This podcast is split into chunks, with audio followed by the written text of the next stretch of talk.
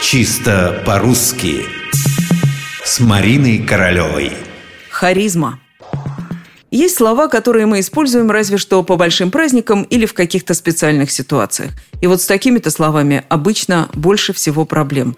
Кто-то не знает, как они пишутся, кто-то как произносятся, а кто-то не вполне представляет себе их значение. Есть другой вопрос, который может возникнуть – где поставить ударение – но почему-то я никогда не сталкивалась с таким вопросом в отношении слова «харизма». Не сталкивалась и вдруг столкнулась. А поскольку такой вопрос повторялся не единожды, решила я, надо наконец на него ответить. Однако давайте по порядку. Что такое харизма? Слово, так полюбившееся журналистам и политикам.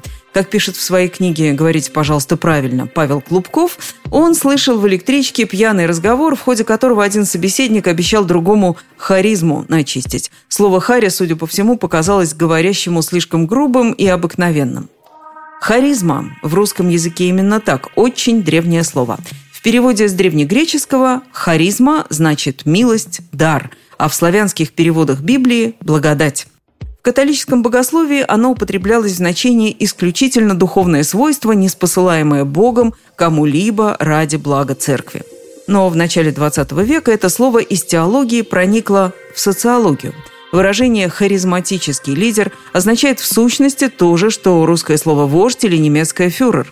Следующий шаг из социологии в публицистику, ну оттуда уж в общее употребление – но вот что важно в смысле ударения. Мы-то заимствовали это слово не напрямую из древнегреческого, а через французское посредство.